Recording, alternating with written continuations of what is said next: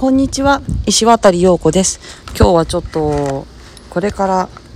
墓参りに 行くので 歩きながらちょっとこの朝早く家出てここから先時間がないので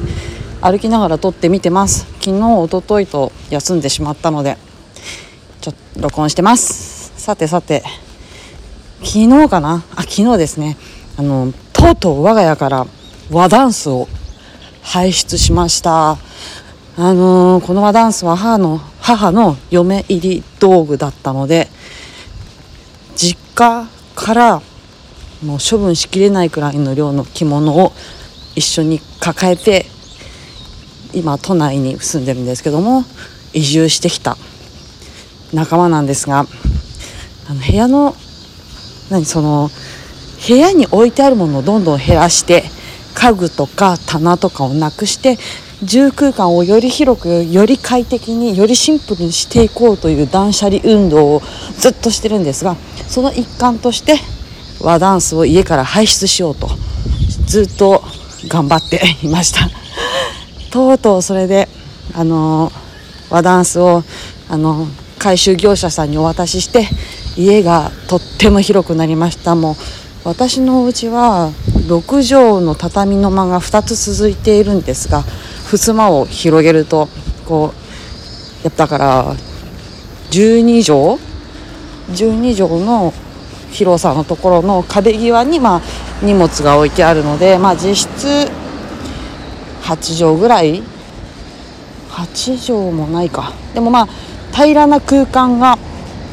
まあ8、まあ、半6畳の周り一周荷物置いてくるからまあでも何にも置いてない空間が6畳ぐらい真ん中にできてとっても快適ですね。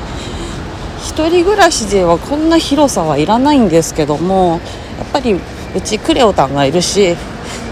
戸建て住居強いて言うなら古民家と実家と2つ合わせた家からの移住だったのでまあ物が選別できなくってこれね本当に移住する時にさどんどれだけ少なく荷物を見積もっても選別がすごい難しかったんですよ。それでもある程度の荷物が入るような広さのところに移住したんですね。それが今のところなんですけど。断捨離ってよしやるぞって決めてあの迷う時あるんじゃないですか。これ捨てようかなどうしようかな取っとこうかなとか。あの時間がすごいもったいなくて。迷うくらいならとりあえず取っといて私はあの迷うなら捨てるの反対派なんで 迷うならとりあえずその場は捨てずに取っといてあの次の断捨断捨離する機会にもう一回考えてみればいいと思うんですね。そうすると1年2年経つうちに自分の環境とか自分の考え方とかその迷ったものへ対する執着とかが薄れてきてたり変わってきてたりするのであいらないってすぐ判断できるようなものとあこれやっぱり残しとこうって判断できるようなふるいがけがだからまず大きい目のふるいでふるいをかけて成長した進化した環境が変わった自分でもう一度ちっちゃい目の細かい目のふるいであのふるいをかけるっていうような作業。をした方が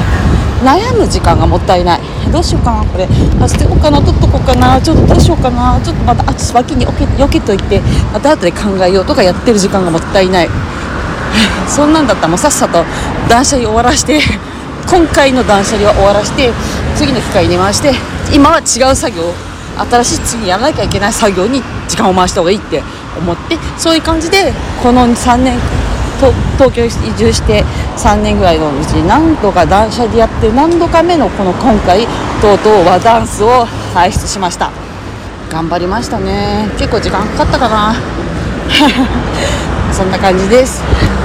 あ今日はちょっとこんくらいで5分以内ですね。お話をやめようと思ってます。じゃあまたねちょっとこれから私は実家の神奈川に向かって行ってきます。それじゃあ皆さん良い一日を。バイバイ。